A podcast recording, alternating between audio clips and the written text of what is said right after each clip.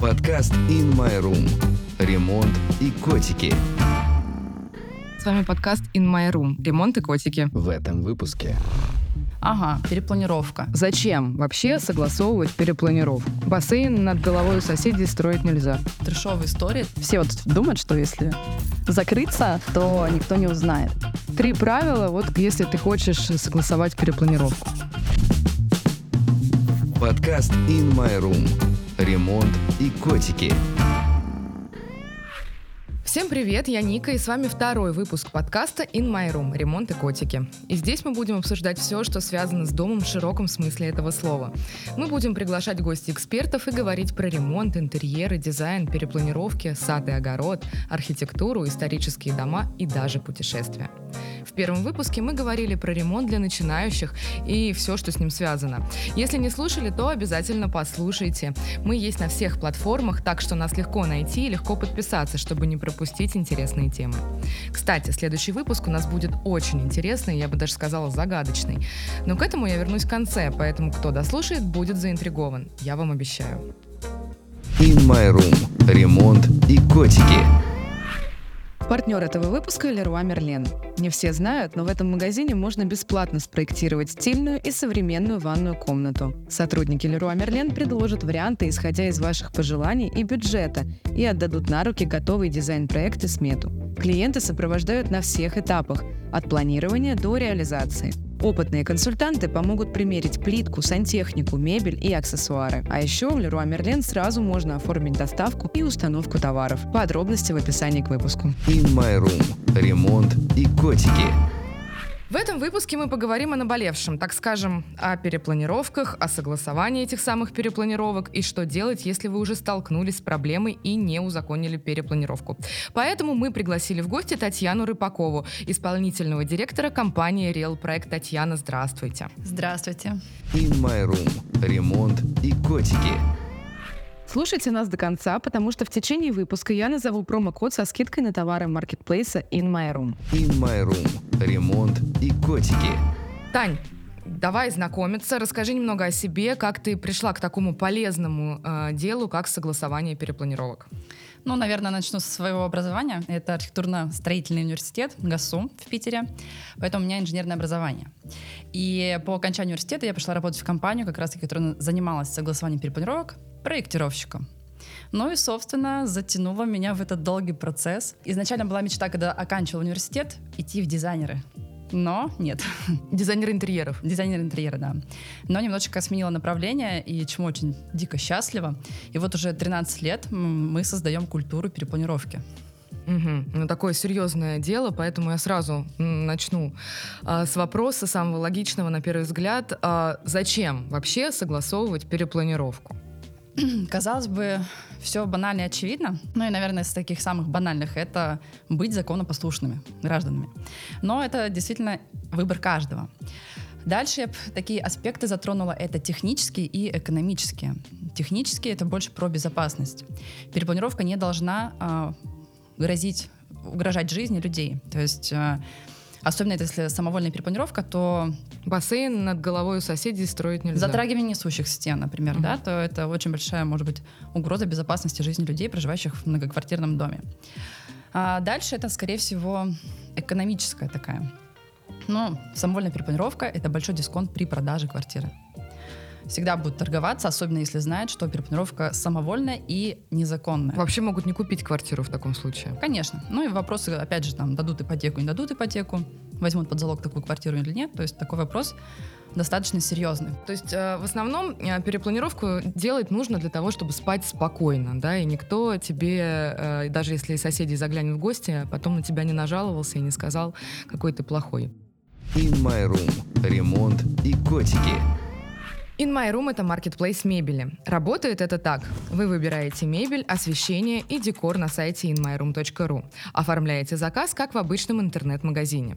К нашему маркетплейсу подключено около 300 магазинов и поставщиков. Мы собираем все в один заказ на собственном складе и доставляем одной доставкой. Получается, что вы сделали заказ из разных магазинов в одном месте. Доставляем во все города России, Казахстана и Беларуси. Попробуйте, это удобно. In My Room. Ремонт и котики. Кто вот как раз э, узнает, если вдруг я не согласую эту перепланировку? Вот как? Ой, это, Я ж- кстати, Я же могу не открывать двери ни соседям, ни коммунальным службам. Мало ли я там работаю, в отпуске, уехал. Ну, кто его знает? Да, это убеждение многих людей, что о моей перепланировке абсолютно никто не узнает. А, Просто не открываю все, но это далеко не так, и все это начинается с элементарного, когда идет стройка. Это шумные работы. Если это новостройка, то это более-менее может быть как-то незаметно в общей массе, а если это уже более-менее заселенные какие-то жилые комплексы, то это шум. Это а, мусор, который выносит строитель на площадку или там на какие-то баки мусорные, да, то есть это сразу визуально заметно. А если, допустим, перепланировка с затрагиванием, ну, допустим, объединение лоджии, то это визуально видно с улицы, что идет изменение. С- ну, условно, с фасада видно, что То есть идет демонтаж. внимательный Да, может- внимательные соседи, конечно, конечно.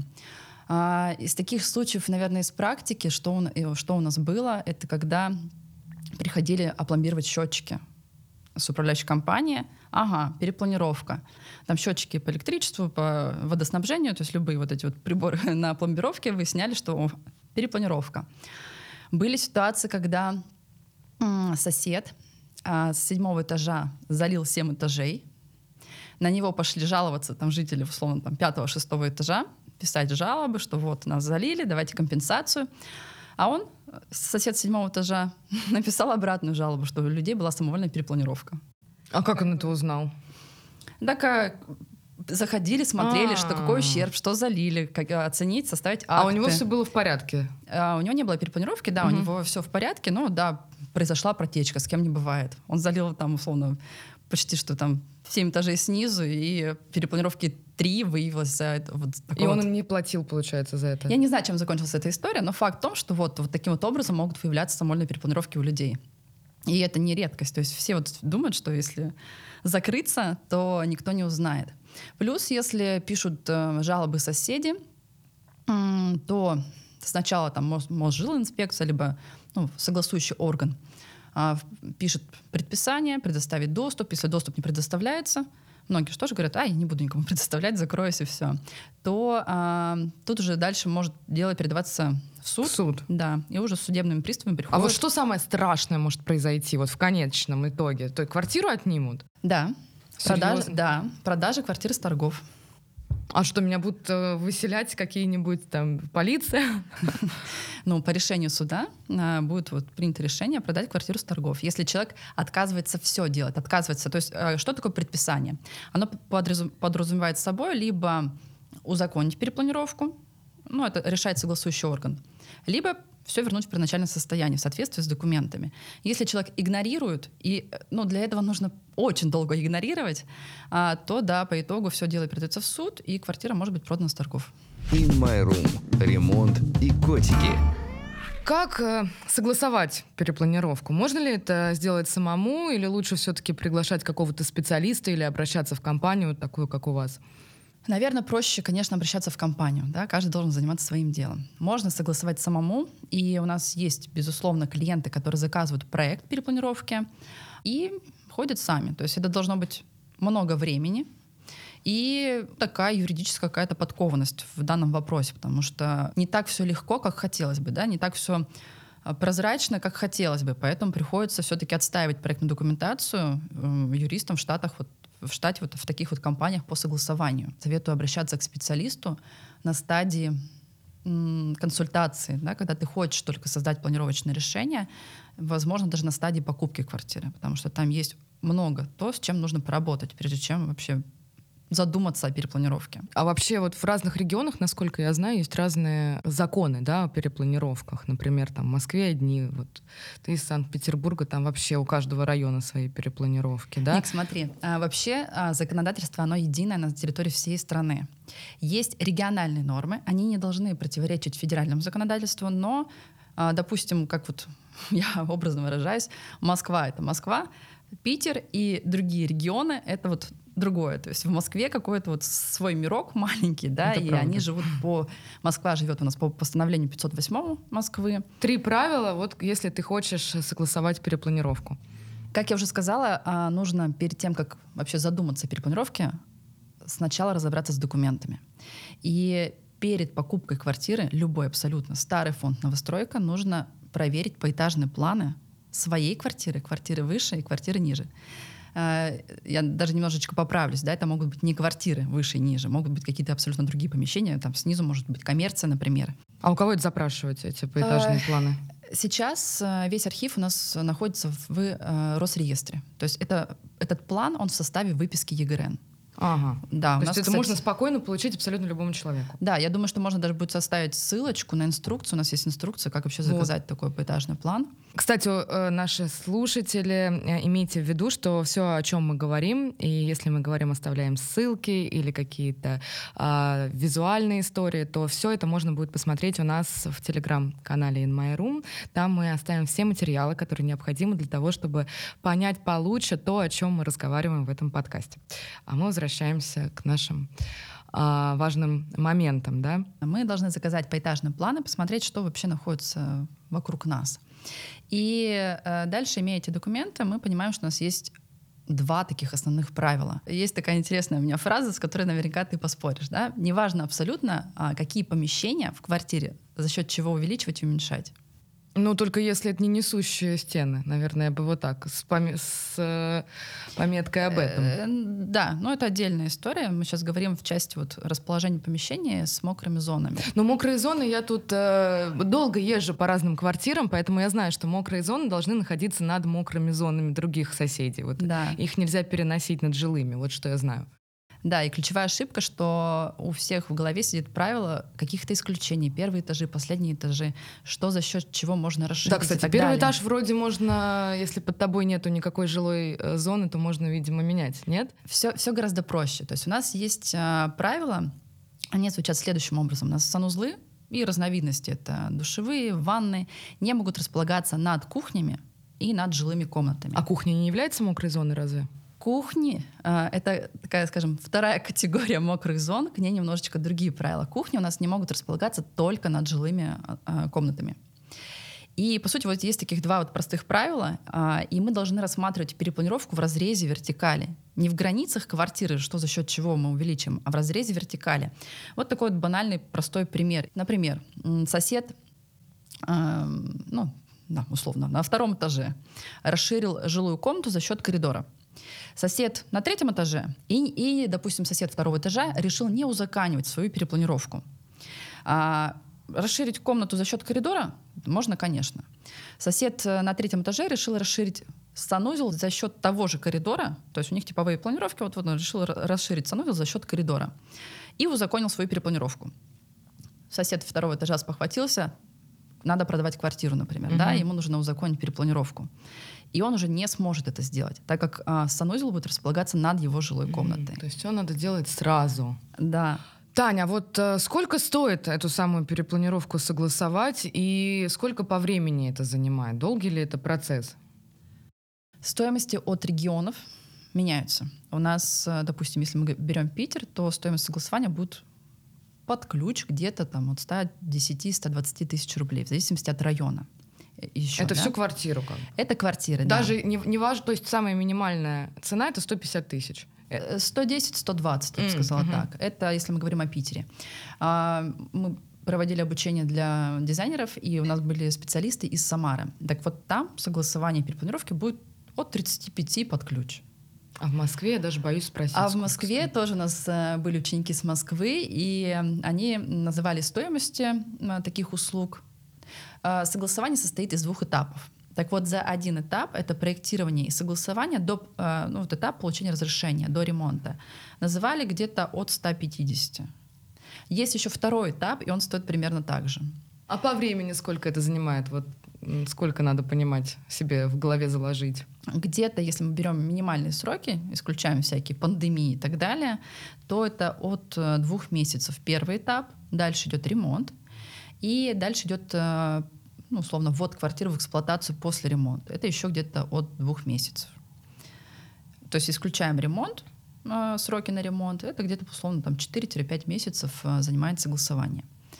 Опять же, если вот все идеально, нет никаких летних периодов, отпусков и так далее. Я буквально вот недавно завершила ремонт своей квартиры и ну, такую сводочку делала по бюджету, что вообще, что мы имеем. И согласование перепланировки а, и включая работы по демонтажу и монтажу новых перегородок, ну то, что у нас касается непосредственно самой перепланировки, это всего лишь 2-3% от общего бюджета. Ну, смотря какой бюджет ремонта, да, то есть в любом случае, если ты делаешь какую-то перепланировку, то это уже не бюджетный ремонт, скорее всего. Поэтому, чтобы спать спокойно, возможно, это действительно не такие большие суммы. А кто согласовывает перепланировку? А, согласующий орган. Если мы говорим о Москве, это у нас МЖИ.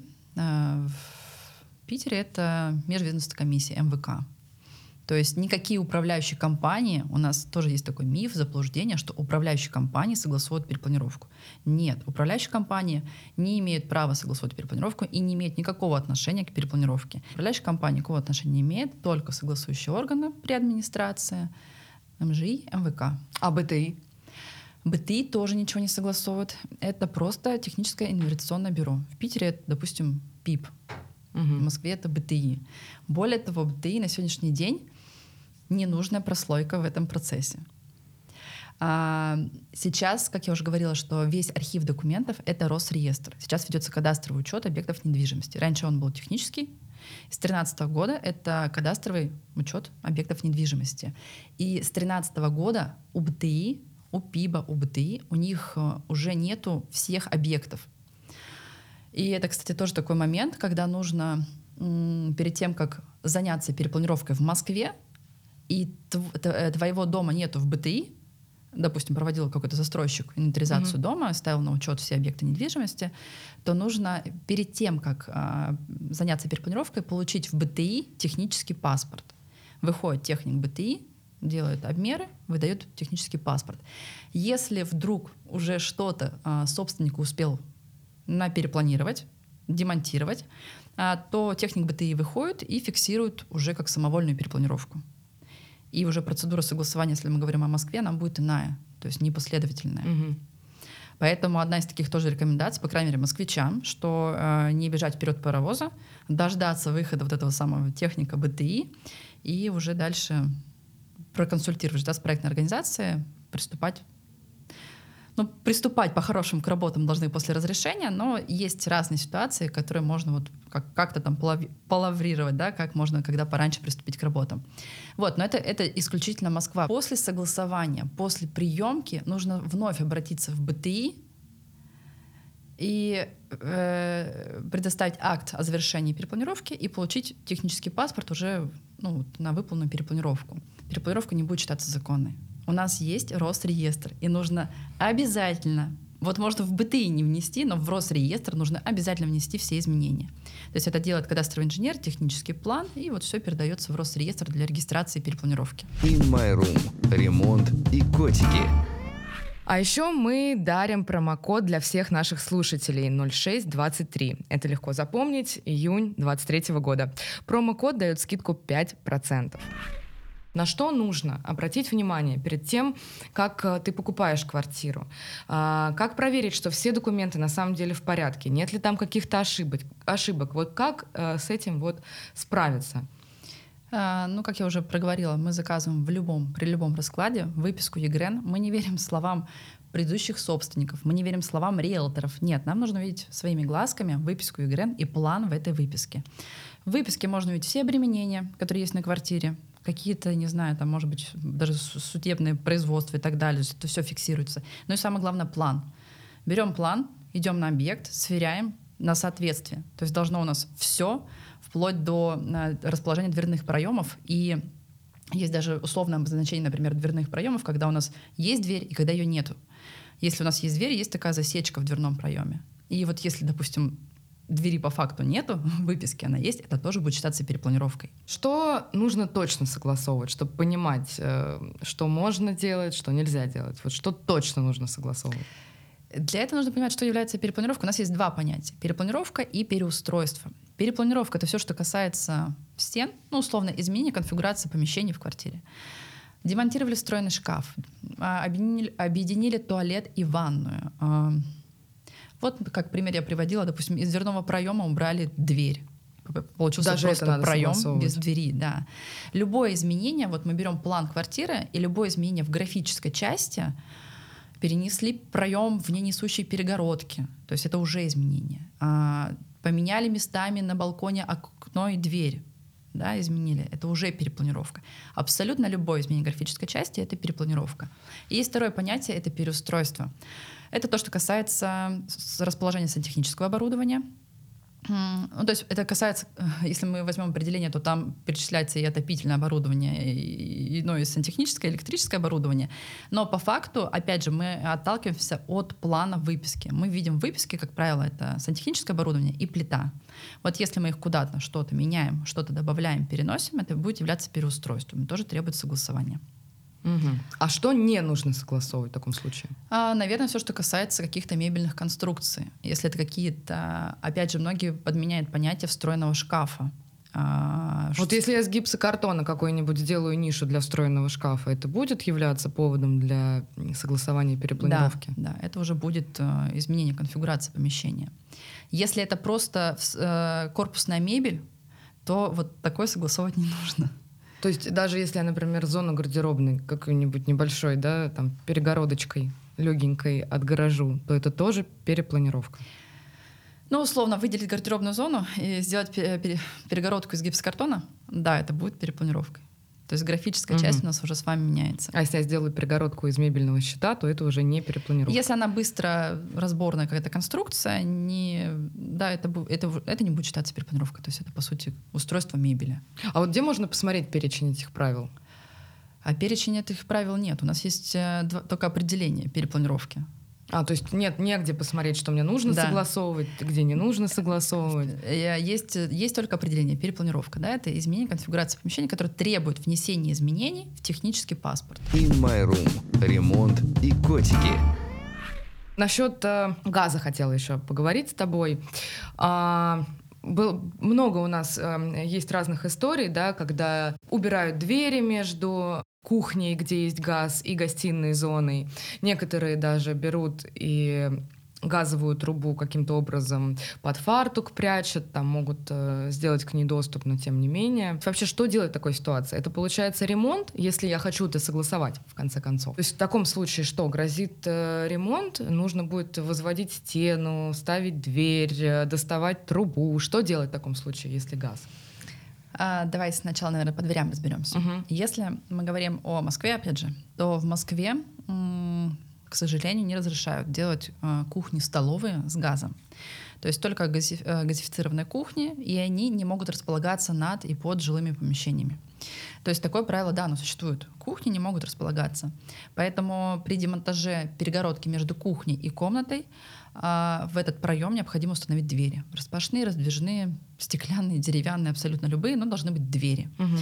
Если мы говорим а, о Питере и остальных регионах, то а, данное правило не работает вот так вот. То есть у нас а, есть нормы, которые говорят о том, что кухни, столовые могут быть оборудованы, оборудованы газовыми плитами газовым оборудованием даже. Это, это может быть колонки, котлы и так далее. Соответственно, никаких дверей, допустим, если мы говорим демонтаже перегородки между кухней и комнатой, организации вот просторного помещения кухни-столовой не идет речи, то есть никаких дверей не требуется. В Москве единственное, что разрешают, это не устанавливать двери из кухни в коридор.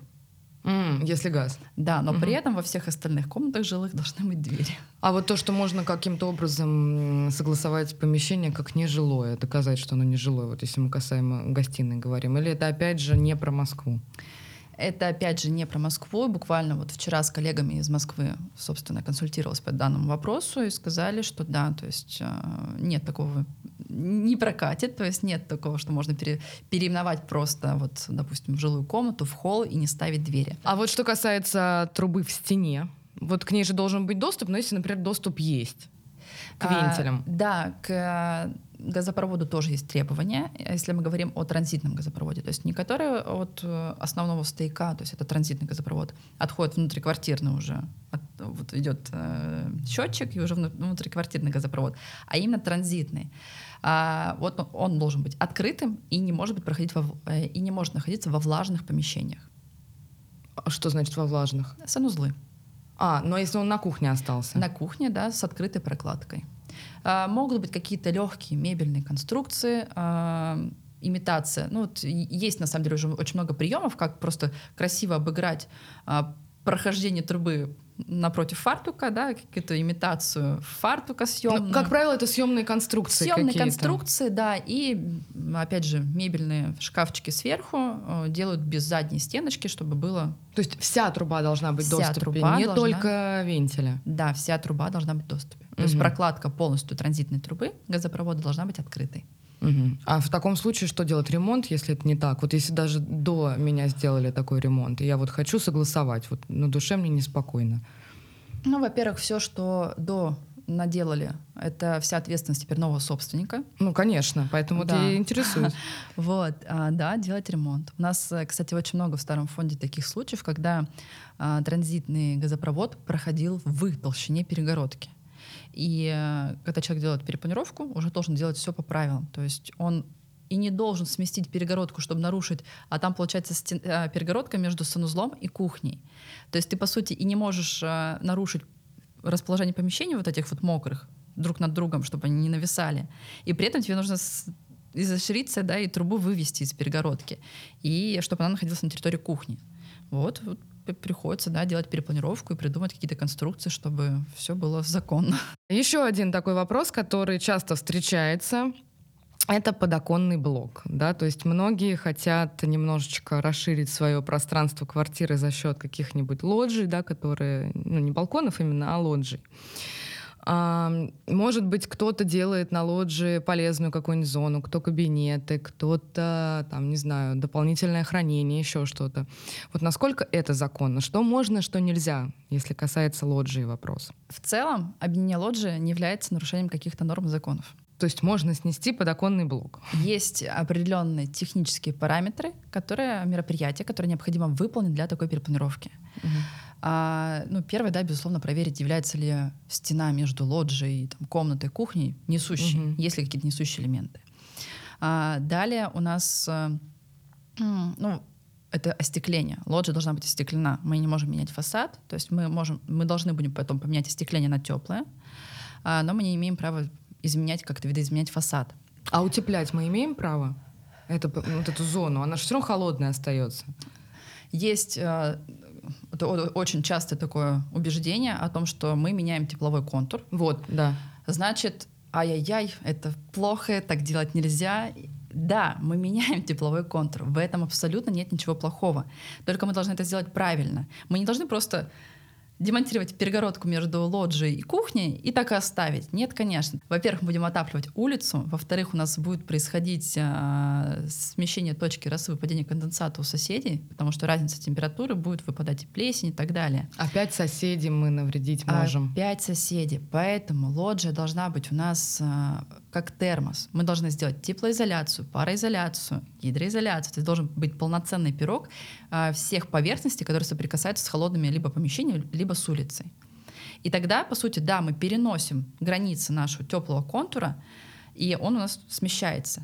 И в этом нет ничего плохого. Вот все, все как-то вот э, покидаются этой страшной формулировкой, а в ней нет ничего плохого, если технически все грамотно выполнить.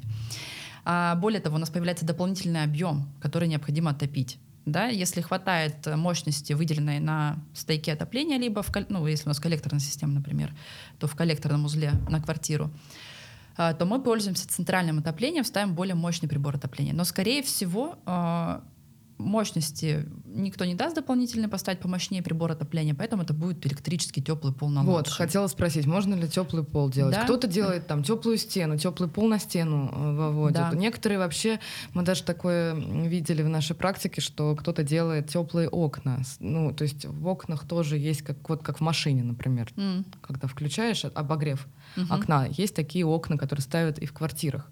То есть такое, такие решения можно э, в лоджиях применять. Да, что еще из таких основных требований, которые необходимо соблюдать, это пожарные требования. А лоджия у нас является при определенных условиях служит в качестве аварийного выхода. Даже а, если это 17 этаж? Э, э, скажем так, все, что выше 15 метров от земли. Ага. До 15 метров а, можно производить, с учетом несущих наличия несущих конструкций, можно производить полный демонтаж оконно-дверного заполнения и простенков. А, я сейчас еще раз сделаю пометочку, что сейчас я говорю о общих требованиях, которые существуют не о Москве. О Москве мы сейчас еще поговорим. Вот, соответственно, выше 15 метров лоджия начинает быть аварийным выходом. В случае пожара человек может укрыться. То есть на лоджии у нас есть глухой простенок. Mm. А если мы говорим о одинарных лоджиях, то он метр двадцать. Если мы говорим о лоджиях, которые такие на, две, на два помещения, то вот средний этот простенок должен быть не менее 1,6. То есть вот это такой глухой простенок, за которым человек укрывается во время пожара. И кто-то тоже любит пренебрегать этими правилами, думают, да бред какой-то, да со мной такого в жизни никогда не случится. На YouTube зайдите, пожалуйста, посмотрите, сколько там случаев, когда люди действительно прячутся на балконе, пока ждут пожарную машину. То есть это сделано не просто так, это именно чтобы дождаться пожарную машину. И Выше, если у нас, соответственно, лоджия выше 15 метров от уровня земли, как правило, это этаж 5 плюс-минус, в зависимости от э, высоты потолков, э, то вот нужно, если в квартире две лоджии, одну мы можем объединить, да, а вторая должна остаться лоджией с простенками. Мы можем, согласно, опять же, правилам, ничего мы не выдумаем, мы можем заменить эти простенки а на, свето, на огнестойкие светопрозрачные конструкции. То есть сделать это все просто одним большим стеклопакетом, но он должен быть огнестойкий. Если мы говорим о Москве, к сожалению, 508 говорит о том, что объединять нельзя. Так вот, что можем в Москве? А, демонтировать подоконный блок, да, если он не несущий, поставить два, две двери, да, как французские сделать окна, и еще допускают э, как раз-таки демонтаж окна двери с простенками с установкой огнестойкого стекла. Угу. Все. То есть, по сути, как бы как такового объединения не происходит. Только вот условно демонтажи вот таких вот элементов. И это остается лоджией, как и была лоджия, независимо от является она аварийным, не является аварийным. Ну вот в Москве, к сожалению, такая практика. Поэтому Тут только если через суд. Ну и, в принципе, многие перепланировки в Москве, которые все-таки э, вот таким вот постановлением запрещены, э, можно очень легко выиграть в суде. Ну, до суда лучше не доводить, в любом случае. А, на самом деле, это, опять же, сложившееся убеждение. Если, ну вот в Питере, например, у нас очень много досудебной практики, где мы отрабатываем возражения МЖ, э, МВК, да, у нас это МВК, отрабатываем возражения МВК, пишем жалобы, обосновываем свои проектные решения. То есть очень такой э, хороший объем до судебной практики. И также вот последние там 2-3 года у нас уже объем, а, объем работы именно судебной практики тоже огромный.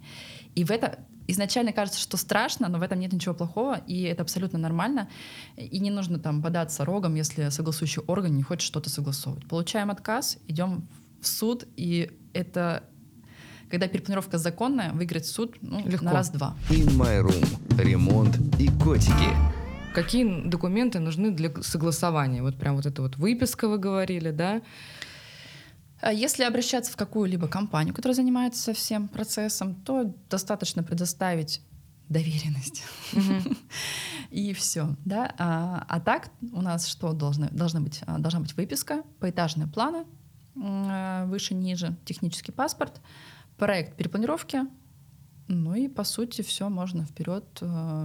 Делаются еще акты обследования вент-каналов, но это уже больше такие технические документы, о них абсолютно не нужно знать собственнику, то есть если он обращается в проектную организацию, ему все эти документы подготовят. То есть для него важно просто вот выписка, поэтажные планы и доверенность, если он будет работать с, с какой-либо компанией. Все. In my room. Ремонт и котики. Важный вопрос, э, который тоже всех всегда беспокоит, это про э, вентиляцию, да, что есть э, вент-канал, куда можно вытяжку на кухне вывести да, бывает такое, что еще кто-то куда-то врезается, а, это запрещено. Что касаемо вентиляции. Да, с вентиляцией что только не делают, и что, чего мы только не видели. Кстати, тоже такой интересный случай из практики был, когда давненько было, но ситуация, когда пришли на объект клиенту, э, перед заключением проверить вообще, что происходит, а, смотрим документы, в документах есть вентиляционный канал по факту, ну там была еще другая перепланировка, по факту вентиляционного канала нет. Спрашиваем у собственника, а где? Ой, я ничего не знаю, я ничего не трогала, так всегда было.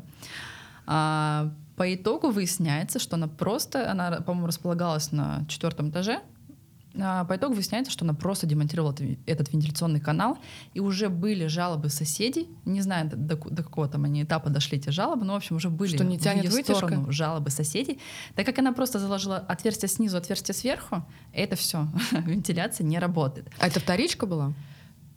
А, ну, это в да, смысле да. не новостройка. Да, это была вторичка. А, Но суть в том, что у людей нет понимания, как работает вентиляция. Они считают, что вот это вот вентиляционное отверстие в их квартире это только их, и для них оно служит, и все, больше никому оно не нужно. А, нет. А, Опять вспоминаем, что существуют соседи, в конце Конечно, концов. конечно. У нас остались без вентиляции соседи три этажа снизу и там условно пять этажей сверху. Вот, поэтому как у нас вообще работает вентиляция? А, у нас существует приток воздуха в квартиру через окна, либо там какие-то отверстия в окнах. Сейчас много, много устройств всяких делают для притока воздуха. А отток воздуха через вентиляционные каналы. У многих, кстати, тоже заблуждение, что вся вентиляция заключается в вентиляционном отверстии.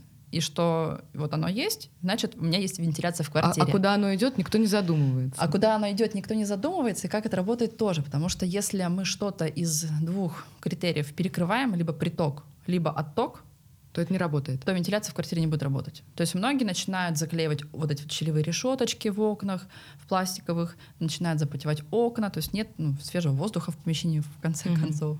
Либо многие, наоборот, закрывают вентиляционное отверстие тем же кухонными вытяжками, либо мебельными конструкциями. И не задумываясь о том, что все, вентиляция в помещении перестает работать. Поэтому мы не можем не закрывать отверстия. Ни в коем случае мы не можем демонтировать вентиляционные каналы. У нас, опять же, есть вентиляционные каналы. Вентиляция, так скажем, ну, двух видов, скажем так, да. А, Есть сборные железобетонные каналы. Чаще всего они встречаются в монолитном строении, в панельках, когда у нас идет а, один сборный канал, и к нему подключаются спутники. И точно так же это может выглядеть в виде металлических воздуховодов. Можем, кстати, вот на примере металлических воздуховодов тоже прикрепить картинку э, в Телеграме, Да, обязательно прикрепим. вот, чтобы было понимание, как это работает. То есть у нас условно есть один сборный канал, который проходит через все этажи. И вот это вот маленькое отверстие, которое вы видите у себя в квартире, оно а, уже на территории, когда находится на границе э, соседской квартиры сверху, оно где-то там включается вот в этот основной вентиляционный канал. И так вот с каждой квартиры это все вот включается в общий канал. И, соответственно, если мы уменьшаем сечение от этого основного канала, если мы его демонтируем, то вентиляция полностью перестает работать. Полностью, во всем доме. Нет тяги, вентиляция не работает. А, то же самое, когда вот вставляют какие-то бытовые приборы, бытовые вентиляторы, кухонные вытяжки, и идет, э, когда у нас естественная вентиляция, идет механическое нагнетание воздуха. То есть это для естественной вентиляции тоже не есть хорошо. То есть вентиляция будет работать некорректно. А куда врезать тогда вытяжку с кухни? Или только угольные фильтры? А, И если это не предусмотрено застройщиком, застройщик мог изначально предусмотреть, например, возможность подключения вытяжек к сборным каналам. То есть он просто это просчитал, заранее продумал, если будет э, не естественный поток воздуха, а механический, механическое А нагнетание. как это узнать? Это можно запросить непосредственно у самого застройщика, управляющей компании. Если сами разбираетесь в проектной документации, то посмотрите в проектной документации. А если это хрущевка, панелька, сталинка, Если это кирпичные... доходный дом? Если это кирпичные дома, например, да, то чаще всего это обособленные каналы. Это не сборные, это обособленные. То есть, что это означает? Обособленные, да, когда а, вот твое вен- вентиляционное отверстие, и оно проходит транзитом через все этажи сразу на крышу. Больше ни у кого Оно нет. только мое. Оно только, да, оно только мое и ничего И больше. я могу делать с ним что хочу. И вот в такие, э, ну, чтобы работала вентиляция, ну, вытяжку как я минимум не могу туда? демонтировать, но подключить вытяжку, подключить бытовые вентиляторы, да, пожалуйста. Мгм. Вот тоже, кстати, такой интересный момент. Все пытаются установить это эти бытовые вентиляторы а, на вент-отверстия, думая, что воздух нужно выкачивать по-быстренькому из а, помещения ванной, когда вот принял душ, и быстренько все это выкачать. А по факту это отверстие служит не только для помещения санузла, а для вентиляции всей квартиры. Именно поэтому нужно под дверью, венти- э, под дверью санузла оставлять там щель ну, полтора-два сантиметра, чтобы была М. циркуляция воздуха, и воздух циркулировал по квартире. То есть этот вент-канал, он служит не для того, чтобы вытягивать воздух только из санузла, нет. Вот, но когда ставится бытовой вентилятор, перекрывается полностью отверстие, да, когда он включен, вентиляция происходит, но по большей части это у нас он не включенный, да, он выключен. И вот вопрос, как работать, как должна работать вентиляция в квартире, остается большим вопросом.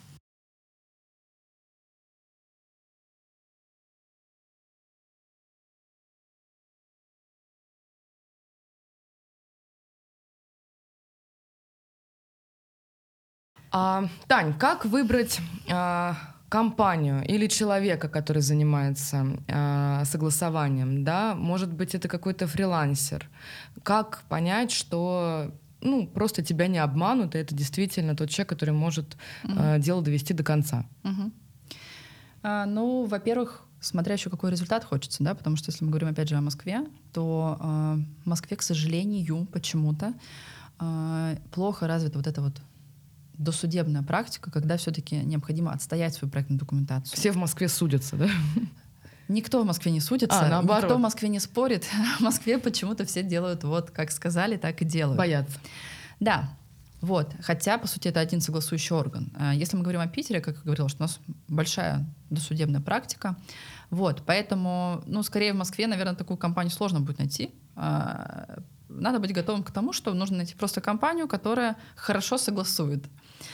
Вот как понять, что эта компания хорошо согласует? А, Один из критериев компании должна быть э, должен быть свой штат проектировщиков. То есть это такой достаточно хороший показатель того, что компания, ам, скажем так, не просто штат юристов, которые сидят и э, Знают законы. знают законы и больше как бы куда-то не, не лезут в дебри, да. А вот когда есть уже все свои специалисты, кадастровые инженеры, проектный отдел, э, специалисты по То согласованию, есть они там, должны юристы. просто предложить сделать проект самостоятельно эти компании тоже, такую как эм, опцию э, услуги, чтобы понять, что у них это есть, как бы такие специально обученные люди.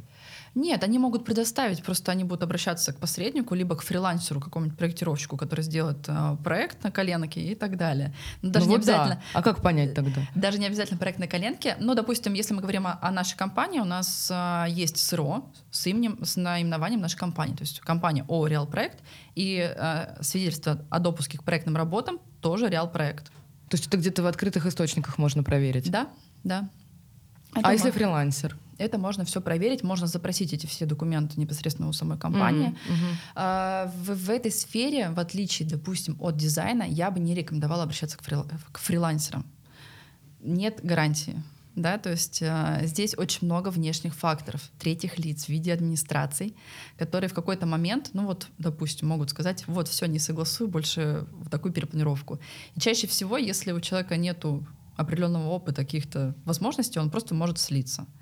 Поэтому здесь все-таки лучше обращаться в компанию, Компанию даже Проверить. могут знать в этих... э, Конечно, компанию просто. могут знать, а, посмотреть их проекты, которые они выполняли, какие перепланировки уже согласовывали. То есть здесь вот именно может прийти в гости в компанию, посмотреть, какой штат, да, к- как- сколько проектов у них там в работе находится. Они То скажут, мы все на удаленке сидим. Это, кстати, тоже показатель. Потому что э, в данной сфере, к сожалению, вот на удаленке все процессы вести невозможно. У нас э, более 50 человек, все сидят практически в штате, в, в офисе. Потому что здесь э, достаточно много, опять же, вот вопрос отработок тех или иных замечаний со стороны согласующих органов, это постоянно какая-то коммуникация с проектировщиками, с юристами, там, с менеджерами и так далее. То есть это вот должен быть прям Под рукой процесс, человек. конечно. Ну и более того, да, если это все фрилансеры, то это, очевидно, может увеличивать сроки согласования. Вот, основные, мне кажется, такие какие-то прям трешовые истории, это когда люди трогают несущие конструкции, несущие стены, не думая. Я тут, кстати, наткнулась не так давно на видео в Ютубе, где строитель хвастался, что он прям открыл какую-то новую технологию по устройству проемов в несущих стенах. Что он делает это алмазной э, пилой, что он вырезает все по кусочкам, что вот соседям не слышно. То есть самые ключевые моменты не про безопасность, Да, не слышно, главное. да, самое главное, что вот я вот кусочками вырезаю, спины не надрывают строители, потому что по кусочкам не так тяжело вытаскивать. Вот. И э, соседям не слышно, потому что алмазная ре- резка не перфоратором долбят, а алмазная резка. И все классно. А то, что там вырезан огромный несущий элемент стены, который физически не усилить, то есть устройство проема в несущей стене — это норма. Когда есть расчет, когда есть усиление, и когда правильная технология Нагрузка, наверное, там весовая какая-нибудь. да, когда правильная технология а, производства работ, что тоже немаловажно, потому что очень многие на стадии проектирования все хорошо сделали, рассчитали, а, а технологию производства выполнили неправильно, и по дому пошли трещины. А этот стоит и радуется, что у него все классно, все он придумал, хотя там такой э, как бы невооруженным взглядом видно, и не нужно быть сильно специалистом-конструктором, чтобы понять, что этот э, узел, в котором он вырезал часть несущей стены, это очень уязвимое место, и там никак даже не сделать усиление. Еще одна была тоже история, когда собственник к нам обратился. А, у него было три лоджии в квартире, и он всех их решил, по-моему, за исключением одной, всех их две лоджии решил объединить. И а, приход, он уже пришел к нам с выполненной перепланировкой, мы работали уже с, по факту, с объектом. Э, тоже проектировщики разрабатывают проект и понимают, а мы всегда запрашиваем и строительные, доку... Э, строительные чертежи, чтобы понимать, с какими конструкциями мы имеем дело. Вот. И выясняется, что одна подоконная часть была не несущая у лоджии, а вторая подоконная часть была несущая, несущий элемент. А, и этот э, несущий элемент, он был некой такой балкой для ниже, ниже лежащего перекрытия. Есть конструкция, когда большие пролеты между несущими стенами, то вот ну, применяют такие вот как бы конструктивные решения. Да? Вот в данном случае этот элемент, он был балкой для ниже лежащего перекрытия. И мы у него спрашиваем, слушайте, а вас ничего не смутило? Ну как ну, так-то? Да. Он говорит, да нет, строители нормально справились. Там, конечно, побыстрее демонтировали, а здесь немножечко поковырялись подольше. Но ничего, все сделали. А из-за этого ничего не просядет, не и провалится. Так самое интересное, что он согласовал перепланировку квартиры для того, чтобы ее продать. Так вот, представляете, люди, которые приобретают квартиры, и абсолютно не ожидая, что в них может быть вот такая вот история. У тебя просто нет несущей балки. Просто часть несущей балки демонтирована. Страшненько. Страшненько, да, поэтому я э, э, говорю, что в первую очередь перепланировка — это про безопасность, потому что ты не знаешь, несущий, несущий. Вот человека даже не смутило, что железобетонный элемент, он несущий. Строитель сделает все, что угодно. А самое, самое классное, когда а, приходишь, приходят к нам собственники и строители выполнили проем несущей стене, не, нормально. У нас не слышно, что там ремонт был сделан, нет? Нормально? Угу. А, и когда э, приходят к нам собственники, говорят, ой, да мой строитель уже 100 проемов таких сделал, он точно знает, что делать. Нет, каждый проем в несущей стене, он индивидуальный. И, может быть, доходить до того, что в одной квартире в одной стене можно сделать полтора метра проем, а в соседней стене существующий проем нельзя расширить на 30 сантиметров. То есть здесь очень много критериев, факторов, поэтому только расчеты — только специалисты. Конечно. Тань, и у нас вот такая традиция небольшая появилась. А, мы желаем нашим слушателям, да, а, что-то в конце касаемо той темы, которую мы обсуждаем в этом подкасте. Вот что можешь пожелать ты тем, кто встал на тропу перепланировки и согласования? Да, вот какие самые важные моменты они должны учитывать, да, исходя из того, что мы все проговорили, но вот что ты можешь именно им пожелать? А, ну, во-первых, не бояться. Перепланировка — это не что-то страшное. А, нужно просто делать все по правилам. И не нужно откладывать все на потом. То есть лучше. Сейчас очень много организаций, которые дадут бесплатную консультацию. Поэтому придите, проконсультируйтесь, а, проконсультируйтесь, какие проектные решения можно сделать, планировочные решения. А, ознакомьтесь с документами и выполняйте все пошагово. Тогда, во-первых, эта стоимость согласования будет гораздо меньше. Не нужно будет потом переплачивать за переделки ремонта, если что-то сделали не так, лишний раз не проконсультировались. Поэтому самое главное не бояться просто прийти и проконсультироваться. Даже если вы ключи получите еще через полтора года, на стадии покупки проконсультироваться, понять, что можно сделать с этой квартирой, и дальше просто действовать э, в связке вот с проектной организацией. Самостоятельно будете дальше согласовывать или нет, это уже как бы ваше, ваше, да. ваше да, решение. Но вот главное, вот первый этап, первый этап, да, это консультация и ознакомиться с документами. То есть это вот самое такое ключевое. Тань, спасибо большое. На одном дыхании пролетел весь наш э, разговор. Я надеюсь, то, что многие, кто сейчас э, как раз-таки покупают квартиры или начинают ремонт и собираются что-то переделывать, э, им этот подкаст был полезен. А я, как обещала, в конце интригую. А, следующий выпуск будет очень интересным и с очень необычным героем. Сейчас я скажу несколько фраз, а вы пишите в комментариях под этим подкастом или у нас в телеграм-канале, о чем вы думаете будет наш следующий выпуск. Итак, заброшенные дома, зона отчуждения, город-призрак, Слушайте нас на всех площадках, читайте нас на сайте, Дзене и смотрите на YouTube-канале. Ну и не пропускайте наши новые подкасты, потому что там будет еще много всего интересного и полезного. Всем спасибо и пока. Подкаст In My Room. Ремонт и котики.